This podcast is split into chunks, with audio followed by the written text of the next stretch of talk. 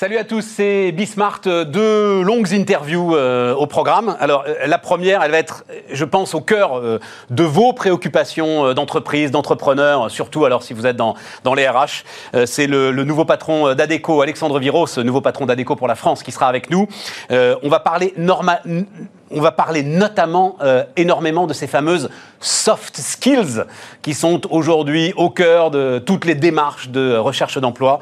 Euh, fait un baromètre là-dessus et l'évolution du baromètre d'une année sur l'autre, en ce que vous cherchiez en termes de compétences douces, hein, de savoir-être, euh, l'année dernière, donc avant le Covid, et maintenant après le Covid, c'est passionnant, voilà, passionnant. Et puis ensuite, alors là encore, longue interview avec Serge Trigano. Serge Trigano, euh, c'est toute une histoire. Il publie un bouquin d'ailleurs hein, pour euh, raconter euh, une partie de sa vie. Ben, c'est aussi une partie euh, des années 60, euh, des années 70. D'ailleurs, ça s'appelle Trigano Loves You. Euh, il y a le Club Med, mais pas seulement. Il y a aussi l'aventure hôtelière qu'il a montée lui-même après avoir été viré du Club Med par les actionnaires. Et donc, c'est Mama Shelter. Ça nous permettra aussi de parler des évolutions du tourisme et là aussi de la façon dont le redémarrage peut se, peut se passer. je vous le dis d'un mot il est convaincu, lui, que ça va redémarrer très très fort. Allez, c'est parti, c'est Bismart. Alexandre Viros, donc euh, avec nous, euh, PDG d'Adeco France. Je ne sais pas s'il y a un gène de l'entrepreneuriat. Euh, tu, penses qu'il y a un gène de l'entrepreneuriat? Je pense qu'il y a des prédispositions, c'est sûr. C'est ça. absolument. Et il y a des trucs qui se transmettent dans les familles, en tout cas. Parfois, parce que ça ne marche pas toujours. Non, je ne vais pas citer des, parce que ça pourrait être certains de tes clients. Donc, euh, mais, mais vous voyez tous, il y a des boîtes qui sont détruites par euh, le fils de famille. Bref. Euh, et premier employeur de France, Adéco, Alexandre? Bah, il y a un million de personnes en France qui trouvent un emploi via Adeco euh, chaque année. Et donc, euh, d'une certaine manière, c'est le premier employeur euh, de France. Ouais. Enfin, premier employeur privé, quoi. on va dire. Premier employeur privé. 5 milliards d'euros de chiffre d'affaires, quand même. Hein. Je tenais à le dire. Je regarde, c'est une, une sacrée.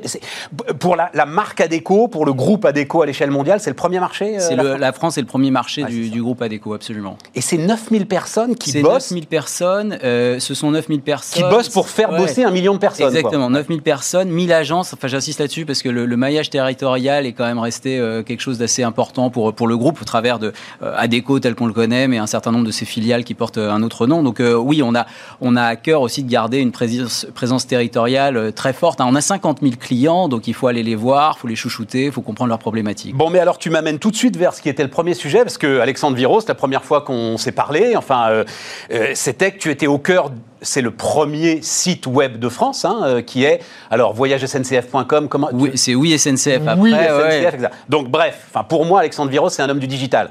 Et quand j'ai vu que tu étais nommé à la tête d'Adeco France, sachant l'importance qu'a euh, le marché français pour Adeco, je me suis dit bah, c'est la grande fracture, c'est la grande rupture.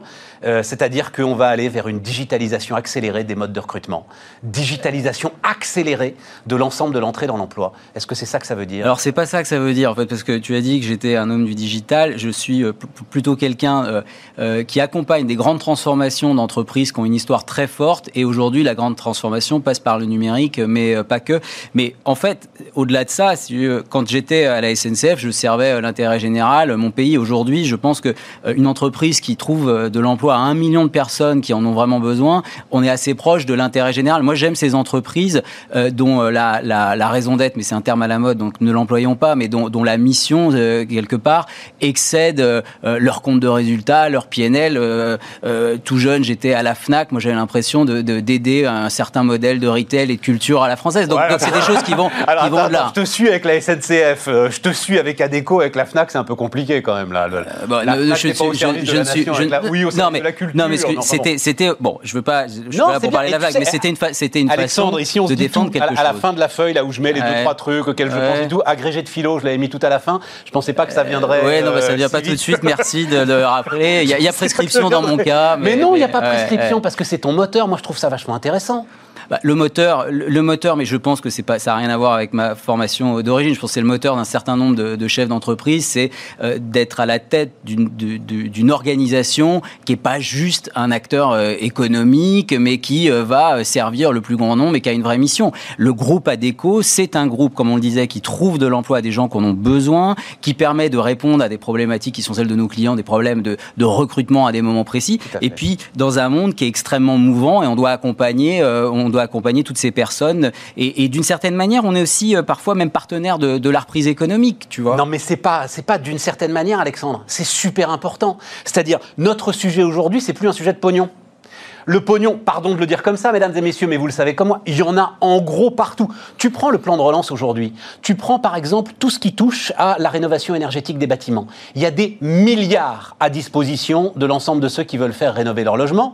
Il n'y aura pas les artisans en face en fait, notre sujet, c'est un sujet de main-d'œuvre aujourd'hui pour l'économie française, j'ai l'impression. Ah bah, notre sujet, c'est un, un, en fait, un sujet de main-d'œuvre, c'est un sujet euh, de parcours dans le travail, c'est-à-dire que c'est trouver les gens, mais les accompagner et les former.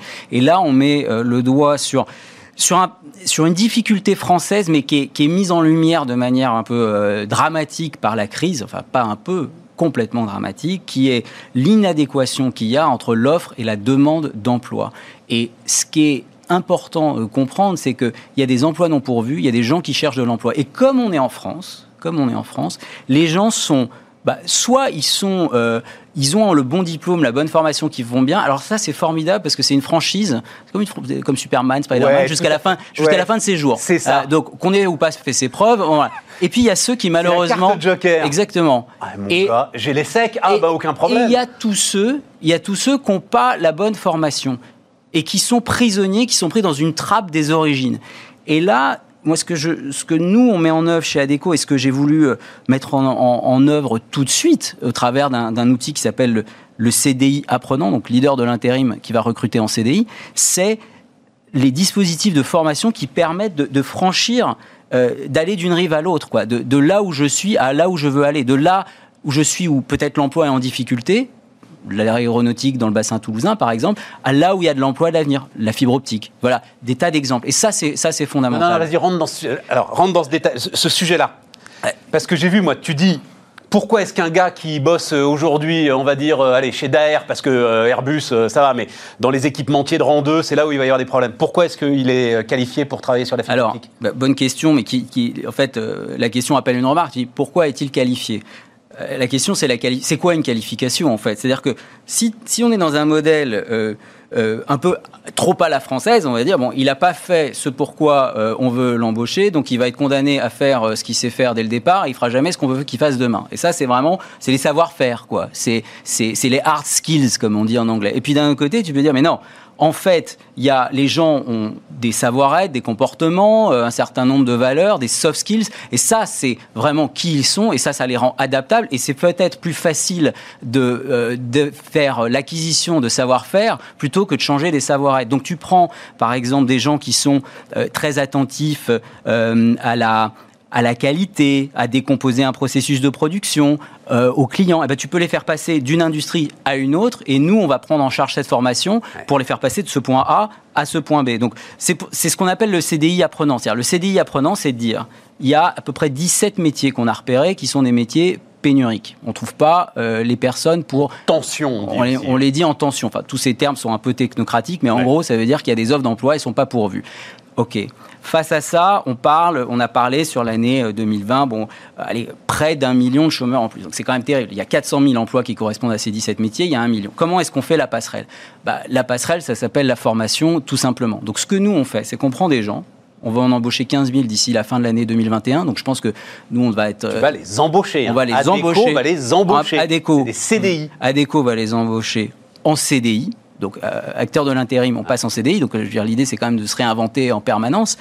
Et on va les embaucher et on va les former dès le premier jour. Parce que en France, là aussi, où, euh, parfois le paradoxe, c'est que non seulement euh, on est formé, mais plutôt au bout de 6 à 12 mois, et généralement à faire ce qu'on sait déjà faire. Alors que là, nous, on va avoir une approche totalement différente. Prenons les gens de l'aéronautique, par exemple, on dit, bah, vous n'avez pas forcément la formation qui va bien au départ pour faire de la technique de fibre optique, mais c'est pas grave on vous prend, on vous forme, on finance la formation, on vous donne une garantie de salaire, que vous ayez été mis en poche chez un client ou pas, et ensuite on vous, met, on vous remet sur le marché de l'emploi. Parce que, alors, euh, j'ai là les. Enfin, c'est très intéressant, hein. justement, c'est ADECO, hein, les, les, listes des fameuses soft skills en ce moment euh, que recherchent les entreprises. Et donc, quelqu'un qui a travaillé dans l'aéronautique, sécurité, sécurité, sécurité, sécurité, ce que tu appelles orientation qualité, voilà. Par exemple. Il n'y a pas le droit à l'erreur. Il n'y a pas le droit à l'erreur. Donc il a ça dans son mindset.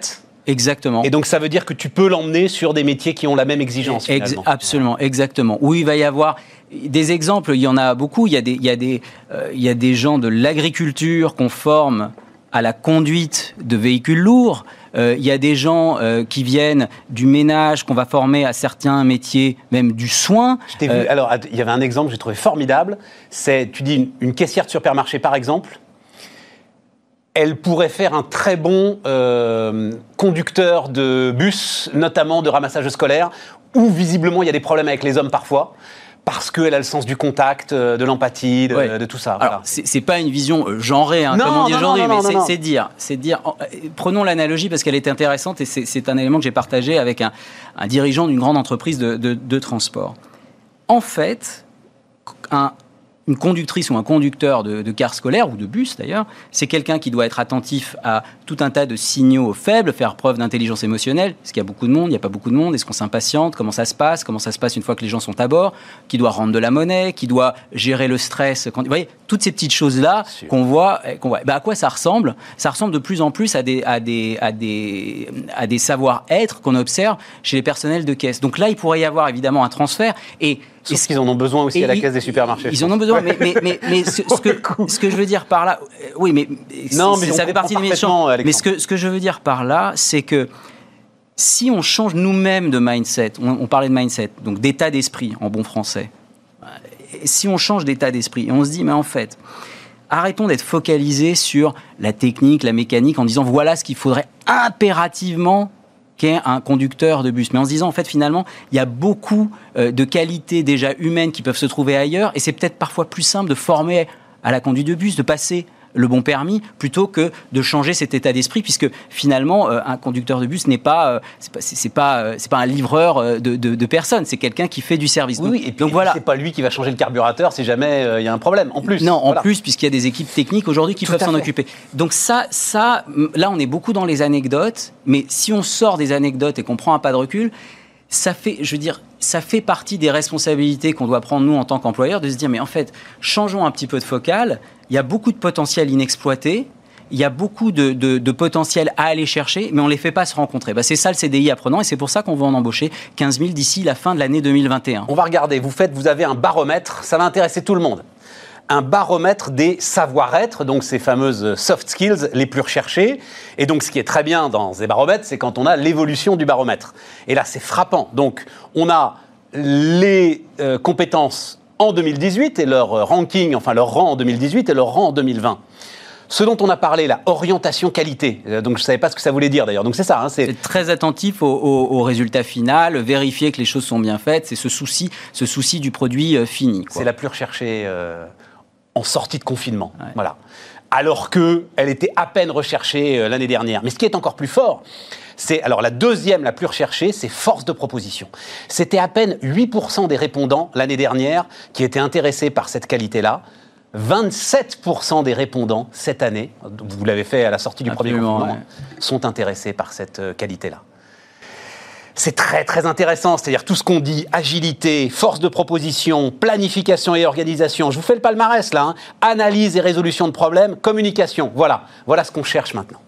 Absolument. Et donc ça, c'est des choses qui changent. C'est aussi le reflet euh, de l'époque, bon, qui une époque à euh, démontrer ou révéler euh, le niveau d'incertitude dans lequel on se trouve. Donc on veut des gens qui soient adaptables. Et je pense que là aussi, un point important, c'est que quand on analyse ces annonces, ce qu'on a vu aussi, c'est que la part des soft skills dans les annonces elle est passée d'à peu près deux tiers des annonces à 80% des annonces. Dit autrement, il y a 80% des annonces aujourd'hui qui mettent en avant des soft skills. C'était que 65% il y a un an. Ça, ça veut dire aussi que les recruteurs, c'est pas qu'un effet d'annonce, c'est vrai, ils mettent en avant le besoin d'avoir ces savoir-être. J'essaye de le dire en français pour que ce soit clair pour tout le monde. C'est ces savoir-être, pas que euh, des savoir-faire. Et ça, ça veut dire quoi? Ça veut dire qu'on fait plus confiance. On a plus confiance dans les gens, dans ce qu'ils sont, que simplement dans ce qu'ils ont fait et de ce qu'on pense qu'ils seraient euh, capables de faire jusqu'à la, jusqu'à la fin de leur jour. Il y a sans doute aussi un sentiment d'urgence. Hein, je regarde parce que, par exemple, management d'équipe, euh, bon, c'est vraiment sans doute un truc fondamental. Oui, mais 27% des répondants l'année dernière disaient eux, et d'ailleurs, j'ai l'impression que oui, c'était la plus importante management d'équipe l'année dernière. Et en fait, maintenant, c'est à peine 10% des répondants. Ben oui, parce qu'on comprend bien qu'il faut qu'ils gèrent l'urgence. Et puis alors, euh, communication écrite. Ça, ça va ravir euh, nos enfants, euh, Alexandre, et désespérer nos mamans et nos papas. Mais il y a à peine 4% des répondants là qui en ce moment disent oui, c'est important la communication écrite. Et Ils étaient 21% quand même l'année dernière. Hein. C'est la gestion de l'urgence. C'est la gestion de l'urgence et c'est intéressant sur ce dernier item parce qu'on en parlait avec certaines personnes. C'est sans doute quelque chose qui pourra remonter puisque en fait les gens télétravaillant donc devant être à distance, devant travailler de manière asynchrone, vont aussi devoir soigner la communication écrite pour être très claire et très explicite. Tu as raison. On est dans la période de l'urgence, c'est pas ce qui est remonté mais c'est ce qui remontera, je pense. Ah, c'est super intéressant ce que tu viens de dire là. Et notamment, oui, c'est ça, euh, se faire comprendre à l'écrit c'est que ça va devenir de plus en plus important. Exactement. Il ne doit pas être un exercice de dissertation, mais un exercice de, clarté et d'efficacité. Tu dis, euh, les chefs d'entreprise doivent aujourd'hui prendre leurs responsabilités car ils sont attendus. Oui, je pense qu'il y a l'époque. Euh, enfin, on, parlait d'un certain nombre de sujets, notamment l'environnement. Là, je pense qu'on entre vraiment dans l'époque euh, où le social et l'emploi vont être au cœur euh, des, préoccupations, parce qu'on voit bien que si on ne fait rien, ça peut être absolument dramatique. Et moi, ma conviction, qui, va au-delà de, de, de, mes expériences précédentes, mais c'est que, enfin, je pense que ça va de soi, et je pense que les gens seront d'accord. C'est, on n'est pas que des patrons d'un agent économique qui s'appelle l'entreprise. On a un rôle extrêmement important, que ce soit au travers de l'inclusion des gens qui sont un petit peu moins, euh, euh, disons, euh, enclins à travail, qu'on a besoin d'assurer que les trajectoires professionnelles de nos collaborateurs soient bonnes et qu'il y ait de la dynamique. Et je pense qu'il faut, il faut qu'on soit responsable. Hein. On a, quand on embauche, c'est aussi une façon d'être responsable, de croire en l'avenir, de d'investir dans l'avenir, d'investir dans les gens. Donc ça, c'est ça, donc Mais quand tu dis, quand tu dis, ils sont attendus, c'est-à-dire, et je vais pas, mon sujet n'est pas de savoir si c'est vrai ou si c'est faux. Mon sujet, c'est tu penses, toi, que la perception du public globalement, c'est les entreprises ont été massivement soutenues et donc maintenant, elles n'ont pas le droit à l'erreur, ou en tout cas, il ne faut pas qu'elles se mettent à faire n'importe quoi parce qu'on ne pourra pas leur pardonner. C'est quelque chose comme ça Alors, il y a un peu de... Elles ont été euh, aidées, et c'était important qu'elles le soient, parce que sinon, la, société, malheureusement, ce serait, dans sa globalité, ce serait disloquée, pour ne pas dire effondrée. Et je pense aussi que c'est dans les entreprises que beaucoup de choses se passent. Et c'est...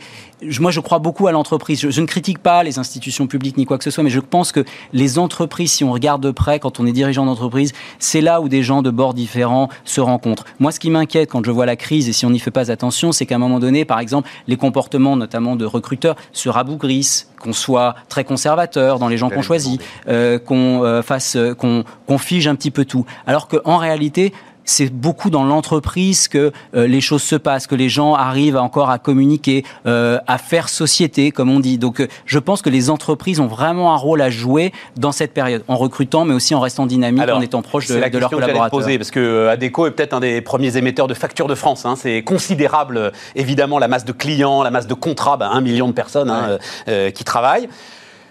Comment ça se passe là? C'est-à-dire, est-ce que, parce qu'on a deux visions, on a des entreprises qui euh, se disent oui, il faut changer un petit peu notre manière d'être, et puis des entreprises qui disent vous êtes gentils les amis, mais il faut qu'on rétablisse le compte d'exploitation. Là, euh, on a un bilan, euh, il faut absolument retomber sur nos pattes.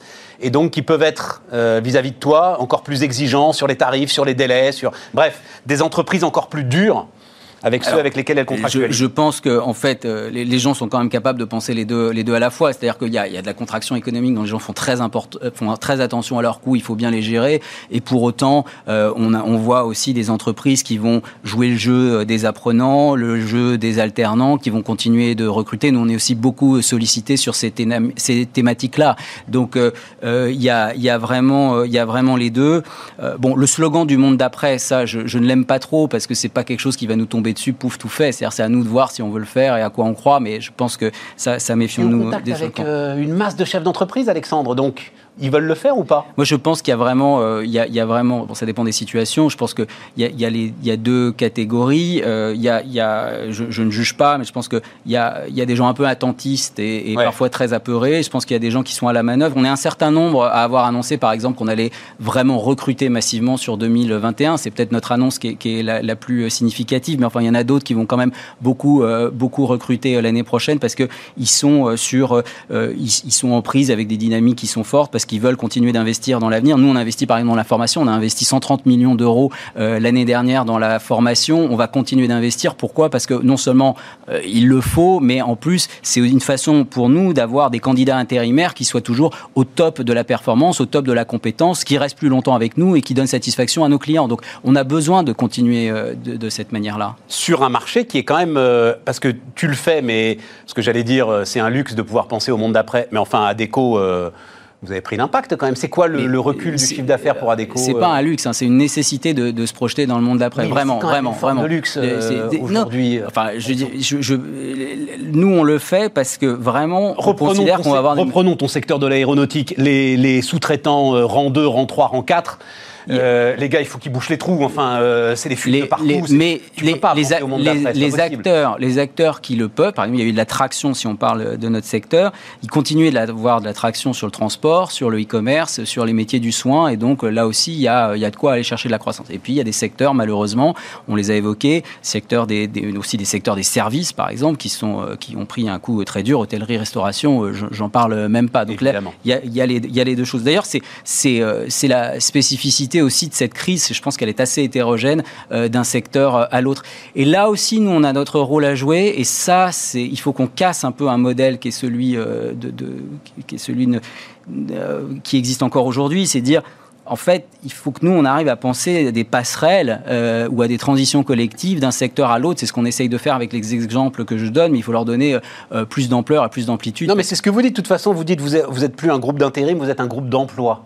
Absolument, oui. On est né de l'intérim et, c'est de là, c'est de là qu'on vient et c'est toujours une part très importante de ce que nous faisons. Mais je mentionnais la formation, tout ce qui est upskilling, reskilling, c'est fondamental. Nous, nos études disent que tous les trois ans, il y a à peu près 40% des compétences qui deviennent obsolètes. Hein. ça ne veut pas dire que le job est obsolète, mais ça veut dire que, euh, que le métier qu'on fait par rapport à ce qu'il était il y a, trois ans euh, demande des, des compétences très différentes. Donc il faut intégrer, je dirais presque nativement, le fait qu'on doit se former en permanence. Le problème qu'il y a aujourd'hui, c'est que généralement, on forme les gens quand il est un petit peu trop tard. Et puis là, on passe par euh, la case chômage. Hein. On dit euh, socialement, euh, c'est évidemment un drame, mais individuellement, c'est une tragédie complète. Donc là, l'idée, c'est vraiment de se dire comment est-ce qu'on anticipe la formation, mais dès le premier jour, day one. Il faut se former en permanence parce que le monde va bouger. Ça, c'est notre mission. Et quand, quand on regarde, en fait, où en est le monde de l'emploi, le travail aujourd'hui, il y a vraiment deux catégories. Ça, ça risque de se redistendre si on n'y fait pas attention. Il y a des hypermobiles, hyper adaptés. On parlait de ceux qui ont la franchise du diplôme. C'est des gens qui peuvent travailler partout, travailler de chez eux. Ils sont, euh, ils sont ubiquitaires, ils sont à la fois complètement euh, euh, mobiles, comme on le disait. Et puis il y a d'autres pour qui une, une, fermeture d'entreprise, c'est la fermeture de leur horizon. Et ça, je pense que la formation bien faite, bien pensée à l'origine, ça permet de débloquer ce verrou et c'est très important pour l'économie, pour la société, pour les gens qui sont concernés. Yes. D'où l'importance de l'ensemble, parce que 15 000, c'est formidable pour Adéco, mais à l'échelle de ce dont on parle, c'est-à-dire plusieurs millions de personnes, c'est évidemment une goutte d'eau, donc d'où l'importance de euh, cette réforme de euh, la loi sur la formation. Rendons hommage, aujourd'hui tout le monde a oublié qui elle était, mais pourtant, rendons hommage à Muriel Pénicaud, on peut rendre hommage à Muriel Pénicaud là-dessus. Ces centres de formation d'apprentis, d'ailleurs, qu'aujourd'hui, les grandes entreprises elles-mêmes, tiens, je parlais de la rénovation des bâtiments, Saint-Gobain a un centre de formation d'apprentis justement pour euh, essayer d'enclencher cette dynamique que tu décris. Mais sur, alors pour le coup, je respecte totalement hein, parce que euh, Adeco est un groupe coté. Donc, mais juste moi une idée, le recul du marché pour l'intérim sur euh, sur l'année, c'est quoi? À peu près Moi j'ai vu 15-20%. C'est dans ces eaux-là. Il, est, il est un peu, il est un peu. Enfin bon, on arrive à la fin de l'année. C'est évidemment une année euh, très difficile. Le deuxième trimestre a été vraiment celui évidemment d'un effondrement. Le troisième reprend et le quatrième, c'est très compliqué de, de, de voir puisque évidemment ça dépend des règles sanitaires. Alors en fonction de ce qui est annoncé, de ce qui est, de ce qui sera fait, eh bien, on verra si ça reprend. Alexandre, tu es arrivé euh, donc euh, début septembre. Oui, absolument. Challenging quand même, comme, comme arrivé. Donc c'est quoi? Finalement, c'est une chance?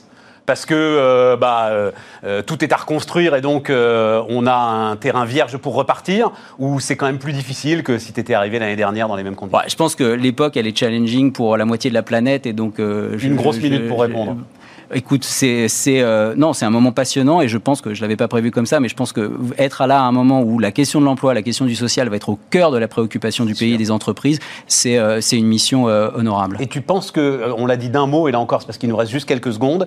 tu l'as dit d'un mot, service aux entreprises, tout ce qui est, enfin, victime du télétravail en partie, restauration, nettoyage des entreprises, enfin tout ça.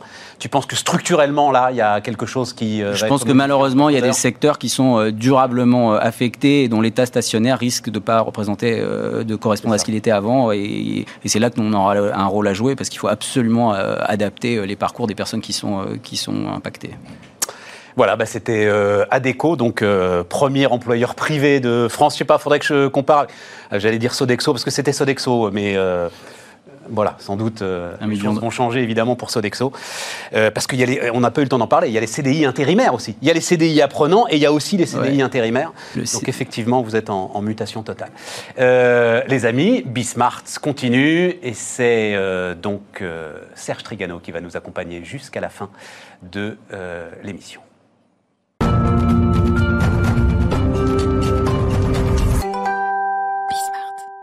Et c'est donc Serge Trigano qui va euh, nous accompagner là pendant euh, une bonne demi-heure, euh, Serge Trigano, si, si vous l'acceptez, parce que il y, a, y a énormément de choses. Il y a d'abord y a, y a, toute l'histoire du club Méditerranée, d'une marque emblématique. Il y a l'histoire que vous avez reconstruite derrière avec Mama Shelter, et forcément on va parler ensemble de ce qui se passe autour de l'hôtellerie aujourd'hui, de la crise de l'hôtellerie, de, de, la façon. Est-ce que vous savez que là, j'ai vu ça ce matin là. Euh, Airbnb euh, entre en bourse. Oui, absolument. Et j'aurais une petite question pour vous à un moment. Je me demande, ben, j'y vais tout de suite à la limite, commençons par la fin. Je me demande si vous auriez pas pu euh, inventer Airbnb en fait je fais partie, à mon avis, des centaines d'hôteliers qui rêvent d'avoir euh, inventé Airbnb. C'est une idée de génie, honnêtement. C'est un truc remarquable. Je ne sais pas si nous, on aurait pu le faire. Euh, on était quand même dans nos codes un peu classiques. Il fallait être en rupture complète, comme, comme ont été les, les gars qui ont fondé cette, euh, cette aventure. J'ai beaucoup de respect. Je les considère comme étant nos, nos vrais concurrents. Oui, oui, tout je à pense que c'est les, euh, bon, ils font pas le même métier que nous, ils apportent pas l'expérience comme nous, quoi qu'ils disent, mais c'est des vrais concurrents et c'est une formidable aventure. Ça va être valorisé 42 milliards de dollars. Hein. Plus que pratiquement toutes les grandes chaînes hôtelières mondiales. 42 eh, milliards de dollars. Mais au, mais au moment où, alors euh, allons-y, euh, euh, au moment où vous vous réinventez, parce que, alors démarrons par le commencement. Alors le commencement, je, je fais tout. Hein. Le commencement, c'est que vous écrivez un bouquin un bouquin qui s'appelle Trigano Loves You. Voilà. Il fallait qu'il y ait amour forcément quelque part. Absolument. C'est ce qui lie toutes nos aventures. Et, et, c'est quand même. Alors, moi, je le mets euh, au cœur des années 70. En fait, c'est presque plus au cœur des années 60, le, la grande saga Club Med. Mais enfin, quand même, c'est cette période, on va dire, charnière, 65-70. Euh, et c'est pour le coup, c'est une période où l'amour veut dire quelque chose, non? Quand, euh, quand, on essaye de lancer des business ou des choses comme ça. Oui, c'est une période de, libération des mœurs. Euh, c'est une période où la guerre s'est terminée quelques années auparavant. Hein. dans les années 60, elle a, à peine 10 ans, 15 ans euh, qu'elle s'est terminée. Donc, c'est des gens qui ont été complètement frustrés, qui ont, été, qui ont manqué de tout, d'amour, de nourriture, de sport, de vie. Voilà. Et donc, l'idée de génie de, de, Gilbert et de Gérard, Gérard Blitz et Gilbert Trigano, c'est ben, on va leur redonner de l'amour, on va leur redonner de la vie, on va redonner ça. Et et ça a été un des, un creusets de la création du Club Méditerranée. Vivre enfin, mais alors ce qui s'appelle vivre face au soleil, à la mer, au vent, et rire, et chanter, et pêcher, et nager c'est le très bel éditorial de Marcel Ansen, qui, qui était un grand, euh, grand journaliste sportif qui a accompagné le club au début et qui a écrit ce texte que je trouve magnifique. Mais, il est, mais, mais c'est de la littérature. Ah oui, mais, il est, mais il est sublime. C'est un poème. Hein. Ah vivre enfin, mais alors ce qui s'appelle vivre face au soleil, à la mer, au vent, et rire, et chanter, et pêcher, et nager. Et vous voyez, euh, Serge, je voyais cette phrase et elle m'émeut encore, cette phrase-là, parce que je me dis, mais où est-ce que maintenant je peux faire ça? À mon avis, il y a peu d'endroits. Et là, tout est dit. Enfin, dans ces quelques lignes, tout est dit. Euh, tout est dit sur le concept, tout est dit sur la, le, lieu de fête que représentaient les villages du club à, l'époque et, l'envie de nager, de fêter, de, de chanter, de manger. D'ailleurs, ça, ça, permet après d'avoir fait la campagne des verbes, euh, boire, aimer, manger, qui, qui faisait le, le, succès du club méditerranéen sur les passé au travers de ça. C'est quoi la campagne des verbes? J'ai pas vu la campagne. Vous vous rappelez peut-être dans les années dans les années 70-80, on prenait tous les abribus de Co en hiver. Et il y avait des photos sublimes de Ben Simon et de toutes ces équipes extraordinaires.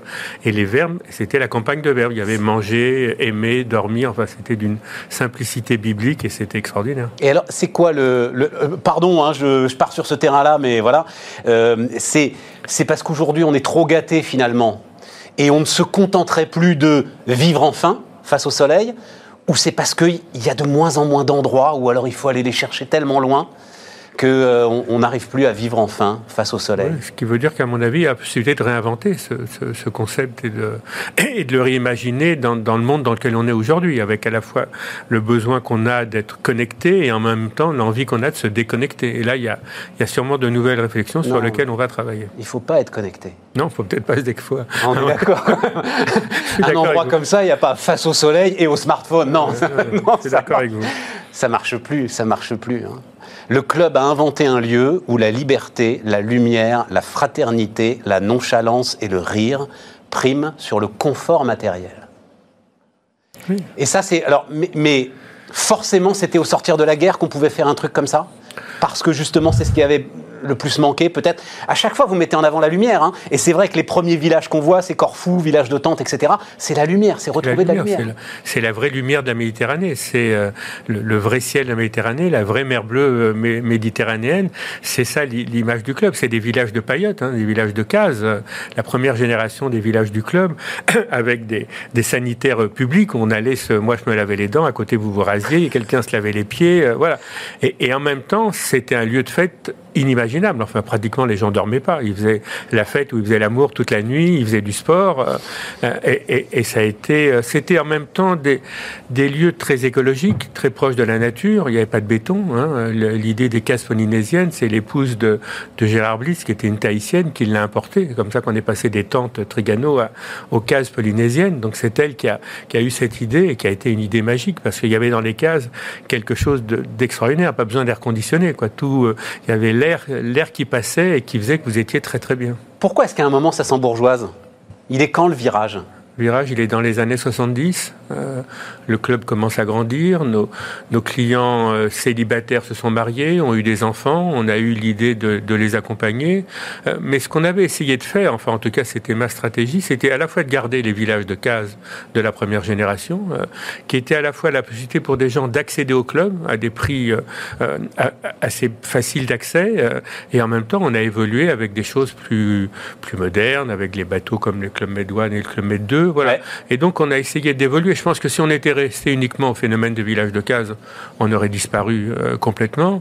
L'idée de Jenny, ça a été d'accompagner le vieillissement de notre clientèle, d'aller les, aider, encore une fois, quand ils se sont mariés, qu'ils ont eu des enfants, euh, ils sont embourgeoisés. Oui, mais le risque à ce moment-là, c'est de faire l'histoire d'une génération finalement.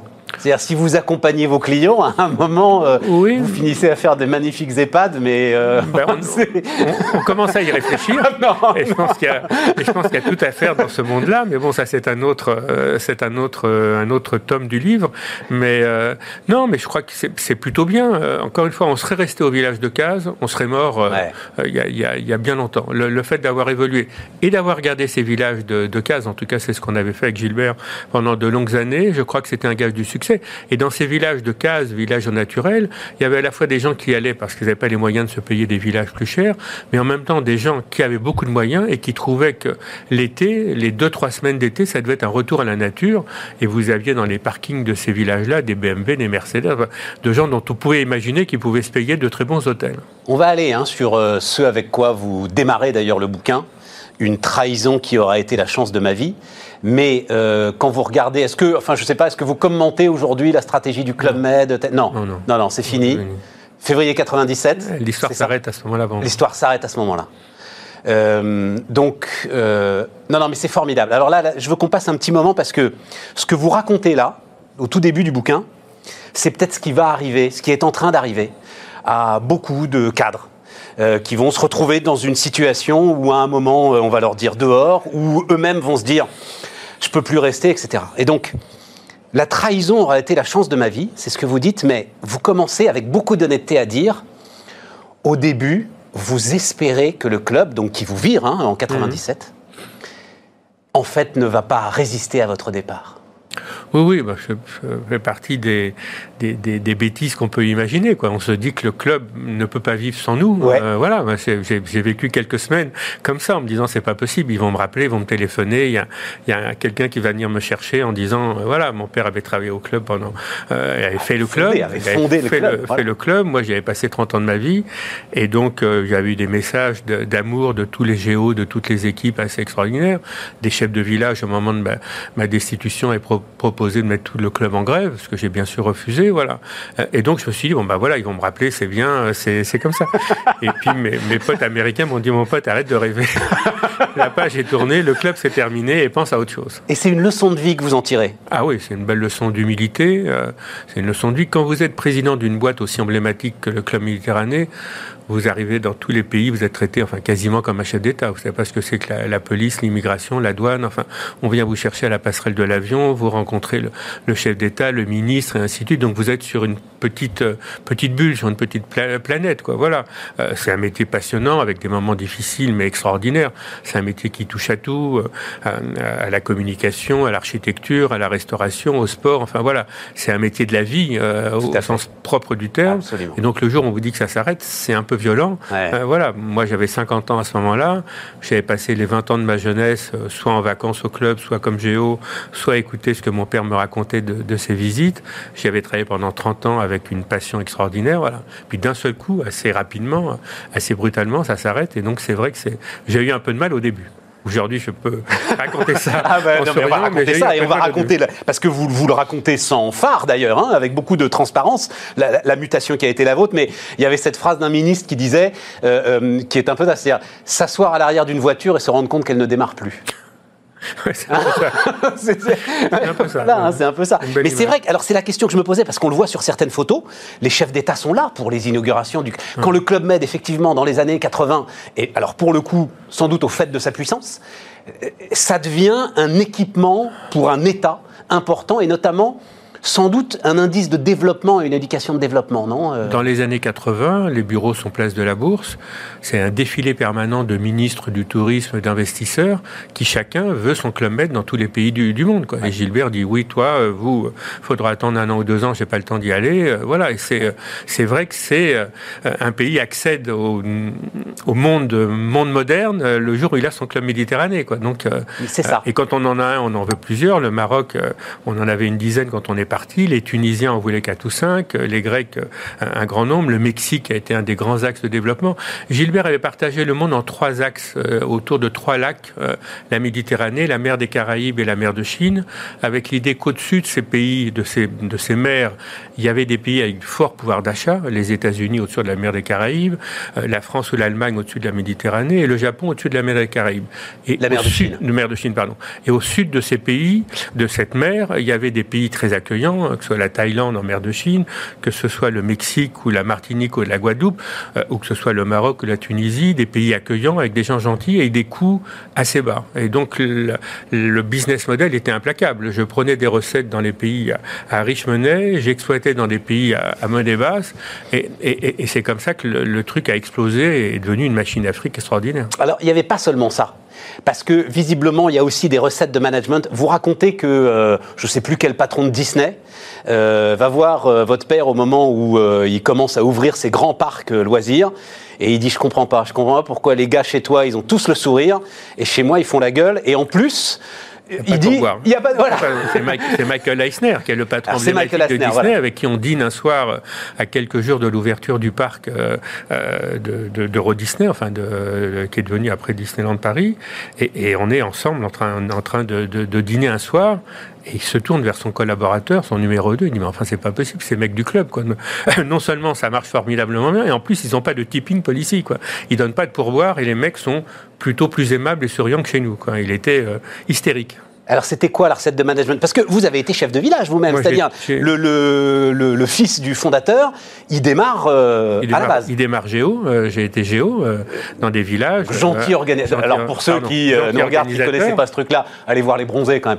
Et c'est un film formidable, Les Bronzés, on est d'accord Moi, je l'ai écrit, Ah. c'est une génie.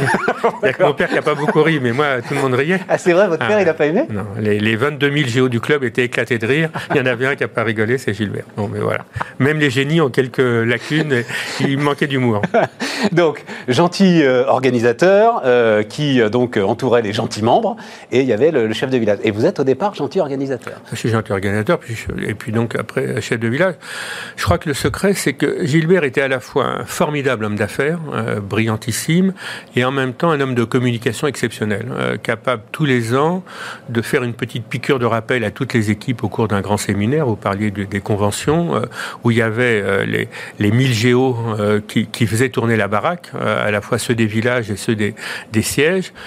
Et il leur donnait sa vision du monde. Et il leur disait, voilà, voilà comment le monde va évoluer, voilà ce qui va devenir, et voilà nous comment on va être, et voilà ce que j'attends de vous. Et on repartait euh, avec la piqûre euh, pour, euh, pour 12 mois. Quoi. Voilà, il y avait une, une relation affective. mais il y a des, enfin, ce qu'on appelle maintenant des incentives. Il y a, je crois, vous en parlez. Il n'y a pas d'association au capital. Il n'y a pas de choses comme ça quand même dans le. Non, il y a une participation. Il y a, Une il y a un système très subtil. Quand, quand Gilbert a fait rentrer Edmond de Rothschild, Edmond est rentré et a accordé à Gilbert 4% des résultats du, du club, à l'époque où il n'y avait quasiment pas de résultats.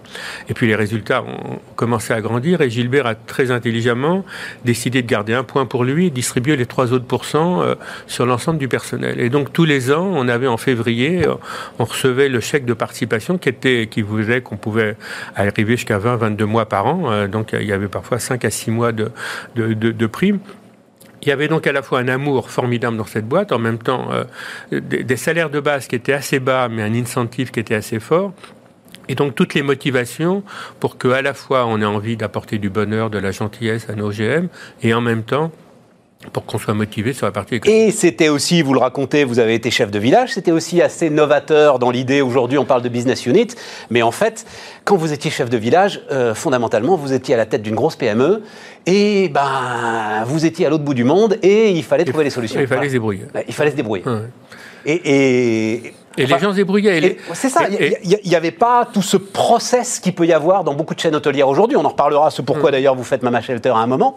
Euh, non, allez-y les gars. Non, les- Fais confiance. Là aussi, l'idée de génie, c'était que pratiquement la grande partie économique, il n'y avait pas d'argent qui circulait dans les villages, hein, puisque euh, les seules dépenses qui pouvaient être faites étaient des dépenses au bar qui étaient remplacées par des colliers bars. Ouais. Donc il n'y avait pas besoin de contrôle. Bon, euh, et donc le truc était assez simple. Les salaires étaient décidés du, du siège, les recettes étaient réalisées par le siège. Donc quand les gens venaient dans le village, le vrai métier de chef de village et des géos, c'était d'apporter du bonheur aux gens. Euh, voilà. À, partir d'un principe, alors un chef de village était porté sur la musique, il invité ses copains musiciens. Un autre était un, chef de village sportif, il invitait des, gars. Chacun avait ça. hein. Un autre était un peu alcoolo sur les bars et, tous les soirs il saoulait la gueule au bar. Voilà. Et, tout ça créait des phénomènes assez extraordinaires. Bon, donc 97, euh, traversée du désert, sans, vous écrivez sentiment d'un ratage complet, pas un regard au passé. La seule question à se poser est qu'allons-nous faire maintenant? Et alors, ça met un peu de temps. Ah, Juste un mot d'ailleurs, j'ai découvert euh, bah, l'autre Trigano en fait. Qui Est-ce que vous savez qu'il y a une hype autour? Alors, donc, je ne savais pas en fait que c'était le frère de votre père, donc c'est votre oncle, hein, qui est le- le- la marque Trigano qui existe aujourd'hui en fait toujours.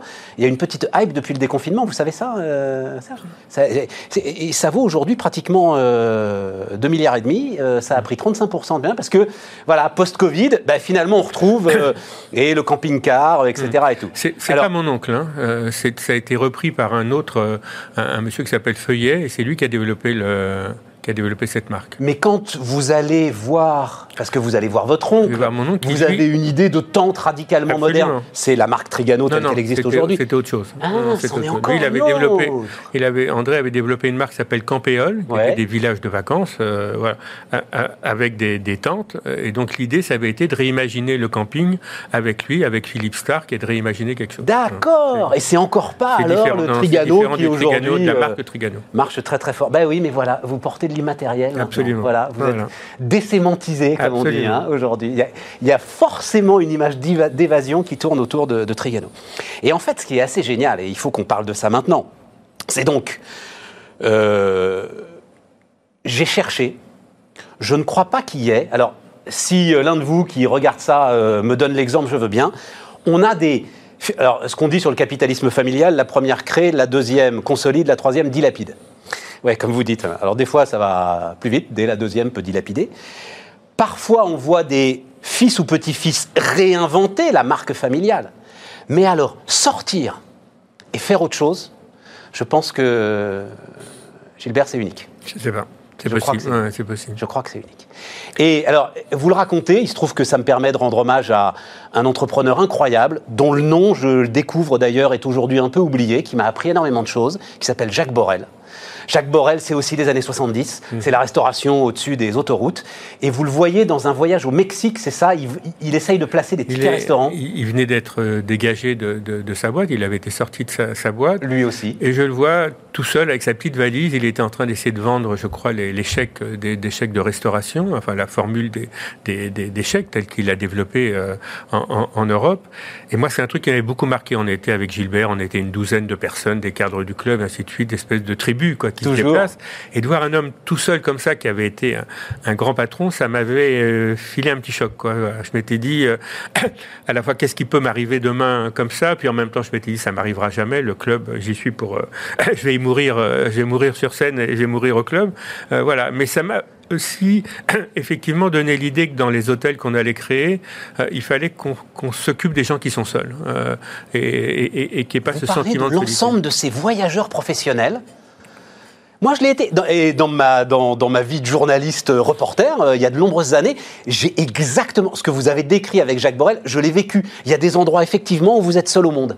On l'a tous vécu. Moi, quand, quand j'ai quitté le club et j'ai fait le tour pour essayer de trouver des investisseurs, avec ma petite valise, et vous attendez, que ce soit à Casa, à Paris ou ailleurs, euh, le rendez-vous qui met du temps à arriver, vous êtes tout seul, vous, dans un restaurant qui est un lieu un peu, un peu triste quand vous êtes seul, sinon vous êtes dans votre chambre avec un plateau repas insipide et un regard à la télé qui il n'y avait pas Bismarck à l'époque, c'était, euh, il n'y avait rien à regarder. Euh, voilà. Rien à regarder. voilà. Et, et, donc, je me, suis dit, là, il, y, a, il y, a, un angle d'attaque, hein, et ça a été un des angles d'attaque de Mama Shelter, que les gens qui voyagent seuls se sentent, euh, se sentent considérés et pas mis un peu à l'écart et, que ce soit pas trop triste. Et donc ça veut dire, oh, mais juste à un moment quand même, parce que vous parlez, vous vous êtes fait rouler par le roi du Maroc, c'est ça hein, euh, On s'est fait un peu avoir par les Marocains.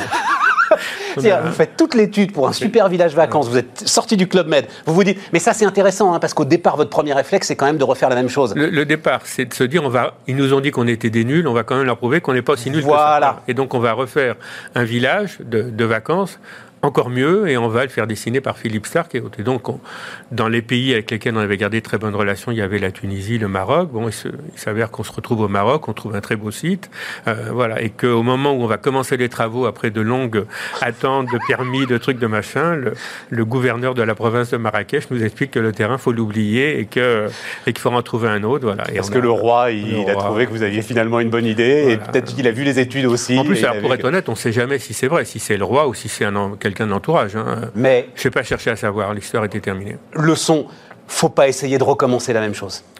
Oui, et puis et puis il faut être prêt à, rebondir quoi. Voilà, bon, on a on s'est dit allez, on laisse tomber cette histoire-là et c'est à ce moment-là qu'on a commencé à réfléchir au concept d'une hôtellerie de ville différente. Un de mes patrons emblématiques m'avait dit ne creuse jamais dans un trou que tu as rebouché.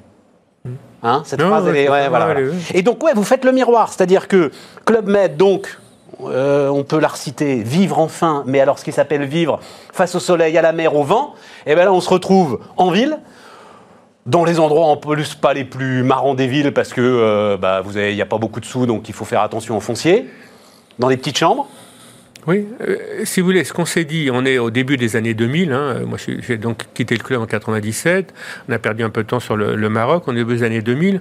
L'analyse qu'on fait du métier, c'est qu'il est en train de changer. Ce qui avait fait la richesse du club Méditerranée dans les grandes années, c'était une époque la famille était solide, la mer Méditerranée était une mer de paix, le soleil apportait que du bonheur, et les gens prenaient 3-4 semaines de vacances et ils se décidaient pratiquement en janvier-février. Bon, euh, en l'an 2000, c'est fini. La famille est closée en vol. Un mariage sur deux se, termine par un divorce, donc ça, crée une nouvelle donne.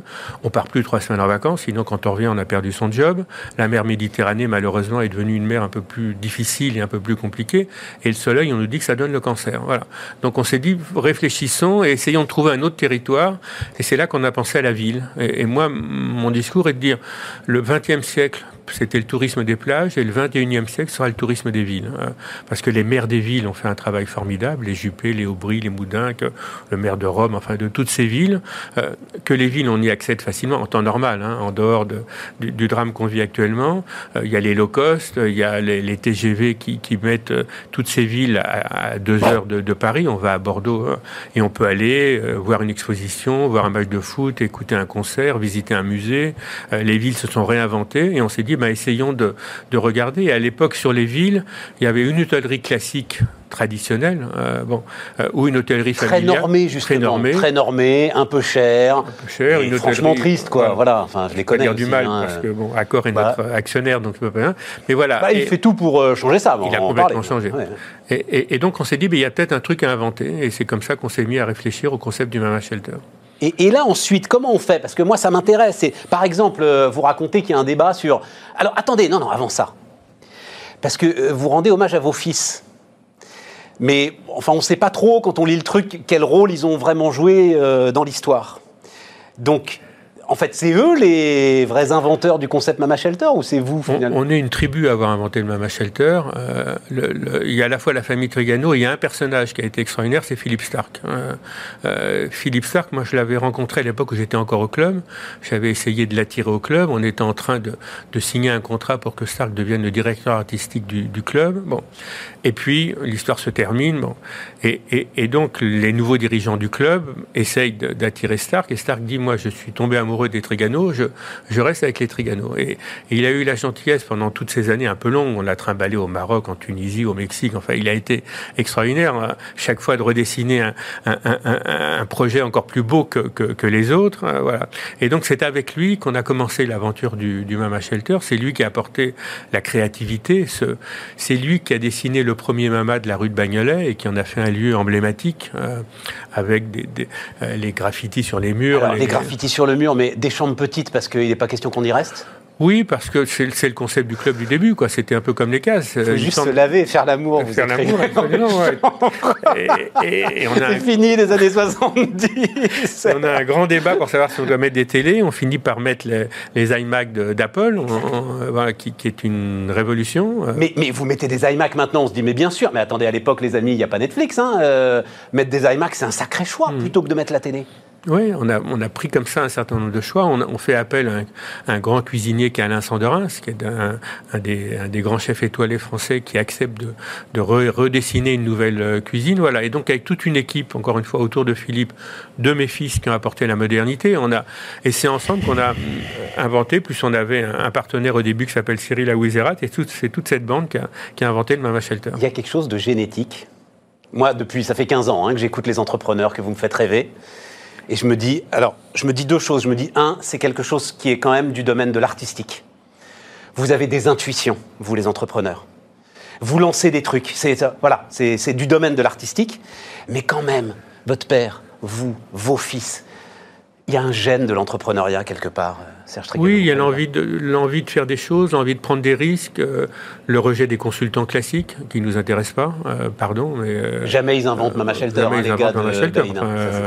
y a le, seul consultant qui a été interrogé par le, banquier qui nous a fait confiance est un des grands consultants de la restauration dont je tairai le nom et qui nous a dit au mieux du mieux, vous ferez 40 couverts le samedi soir et le reste du temps, soyez fermés. En temps normal, on fait 7 à 800 couverts par jour, tous les jours de, de, de la semaine. Donc moi, de ce jour-là, les consultants, c'est pas mon truc. Et puis surtout, vous avez une expansion mondiale. On est présent un peu partout. On a aujourd'hui 13 mamas. Il y en a 7 qui vont ouvrir l'année prochaine et une vingtaine d'autres en négociation. Et donc, c'est ça, parce que j'ai écrit euh, Entreprendre la saga du bonheur. Oui, c'est un peu ça l'histoire. C'est ça. D'ailleurs, on avait hésité entre Marchand de Bonheur et Trigano Loves You. Donc, euh, c'est mieux Trigano Loves You. C'est mieux Trigano Loves You. c'est mieux, mieux, Trigano Loves You. Mais à ce moment-là, quand même, il y a Accor qui vous donne le déclic. Vous leur rendez hommage. Hein. Ah. Et notamment, ce que je trouve très bien, c'est que vous rendez hommage non pas euh, au, au patron d'Accor, mais aux échelons intermédiaires qui ont, qui ont pris votre projet à bras le corps et qui vous ont amené en fait le know-how pour le développement bah, D'abord, il y a le patron d'accord, euh, parce que celui d'avant, il croyait pas. Donc on, les avait vus comme tous les patrons des grandes chaînes hôtelières, les Marriott, Hilton et autres, qui nous avaient dit que ça marcherait pas. Donc Sébastien Bazin a cru dans le truc dès le départ et a, eu envie de rajouter ça au portefeuille de marque de, de Shelter il, a été formidable parce qu'il a fait en sorte qu'on ne soit pas noyé dans la technostructure d'accord. Hein. Et donc, c'est mon fils Jérémy qui gère l'affaire euh, et il la gère de façon totalement autonome. Bien sûr, on les tient parfaitement au courant de ce qu'on de ce qu'on fait, voilà. Et il y a eu effectivement euh, des tas d'hommes et de femmes après qui nous ont accompagnés dans le développement euh, et dans et dans la, la, recherche du, du MAMA. Serge Trigano, euh, alors mais, mais un mot autour de Sébastien Bazin parce que alors bon, évidemment formidable. C'est formidable parce qu'en fait, il a été investisseur et il sait que il faut acheter 20 tickets pour en avoir un gagnant, voilà. Et c'est ça qui aide aussi à croire à des projets comme ça. Bon, il nous reste quelques minutes. Euh, Mama Shelter, c'est quand même, comme vous le dites, en partie le voyageur professionnel. Il va moins voyager, le voyageur professionnel. dire le post-Covid, comment est-ce que vous le voyez? il, va sûrement voyager un peu moins, mais il va continuer à voyager. Euh, il y a une étude qui est sortie il y a quelques jours euh, sur les, les, résultats du télétravail. Bon, et, et l'étude américaine, je crois, dit que le télétravail, c'est formidable pour la productivité des entreprises, c'est catastrophique pour la créativité. Il n'y a plus de créativité et, et c'est pas avec Zoom. Euh, ce matin, il y avait un gars qui, qui passait sur votre chaîne sur les, les applications. C'est pas Zoom qui fera revivre et inventer des choses nouvelles. on n'invente pas Mama Shelter. On n'invente pas Mama Shelter sur Zoom. On a besoin de se retrouver autour d'une table. Donc moi, mon sentiment, c'est que les entreprises, dès que le vaccin va, va commencer à, à apparaître et dès que les, la, la pression sur les hospitalisations vont baisser, vont avoir à nouveau besoin de se retrouver, de faire des réunions. Alors, on va les faire différemment. Ça ne sera pas peut-être les, les, les, les, grandes fêtes telles qu'on les a connues ou les grandes conventions telles qu'on les a connues. Mais il y a un formidable besoin de se reparler de, de, de, de la pause café, de tout ce qui Donc ça va être une parenthèse Ça va être une parenthèse. Ça va se refermer Ça va se refermer. Après, c'est quelle est l'échéance? Mon fils dit 2024, moi je dis 2021, 2022. Bon, mais on va retrouver des envies de voyager et des consommateurs classiques. Il n'y a qu'à voir, là, déjà pour Noël, euh, comment les, les, les, compagnies aériennes euh, font face à, un afflux de demandes et pareil euh, pour la SNCF. Donc, y a, dès qu'on lâche un peu le truc, on a envie de repartir, on n'en peut plus de rester chez soi, ouais. de se faire la bouffe à la maison. Euh, voilà, on a envie de repartir, de revoir des gens, de visiter et tout. Donc, moi, je reste profondément optimiste sur la suite de nos métiers. Jean-Paul Agon, il, il, est venu, là, le patron de L'Oréal, et ils ont évidemment un petit sujet sur le rouge à lèvres, L'Oréal, puisqu'on est tous masqués. Et il dit, mais en fait, on va sortir de ça dans un feu d'artifice de rouge à lèvres. Il a je savais on dit la même chose. voilà. Et on ira faire l'amour comme des dingues Absolument. dans les chambres d'hôtel de Mama Shelter. Voilà, c'est votre conviction forte. Hein. Voilà. Bon, je ne sais pas, un, un hôtelier qui vous regarde aujourd'hui, faut tenir, euh, faut, faut, tenir, faut tenir. On va encore souffrir euh, quelques mois. On ne sait même pas si on a le droit de réouvrir. Euh, enfin, on peut ouvrir les hôtels, mais on n'a pas le droit d'ouvrir les restaurants. Enfin, euh, donc c'est un peu compliqué. Et puis on sent qu'il y a une valse hésitation. Quoi. On ouvre, on ferme. Londres, on était ouvert, refermé, réouvert. Je crois qu'aujourd'hui on va refermer à nouveau. Les États-Unis. Je comprends. Ouais. Non, mais c'est tout à fait compréhensible. Et, et, et c'est très facile de critiquer. D'abord, je trouve que l'État français a été formidable, hein, globalement. Les banques ont, ont été formidables. Il faut qu'on arrête de. Faut qu'on compare un peu avec ce qui se passe à l'extérieur et dans d'autres pays. Enfin, moi, je trouve que ce qui a été fait, on a, il y en a qui vont sûrement souffrir, il y en a peut-être qui vont disparaître, mais c'est rien par rapport à ce que ça aurait été si l'État n'avait pas pris les mesures qu'il a faites. Donc, merci. Voilà, espérons que qu'on va en sortir et qu'en janvier, on pourra à nouveau refaire la fête. Et on va retrouver le soleil. Absolument. Voilà, on va retrouver le soleil. Vivre enfin, mais alors ce qui s'appelle vivre face au soleil, à la mer, au vent, et rire, et chanter, et pêcher. Ça, ça vous a marqué, ça? Ah, Je vous assure que ça m'a marqué. Ah ouais. Mais vous aussi, ça vous a ah marqué. Oui, bah ouais, c'est pour ça que je l'ai mis sur le livre. Ah mais non, mais je suis sûr que ça va marquer l'ensemble de ceux qui nous regardent. Merci beaucoup. Merci à vous, Stéphane. Serge Trigano qui était notre invité sur Bismart. Et nous, les amis, on se retrouve demain.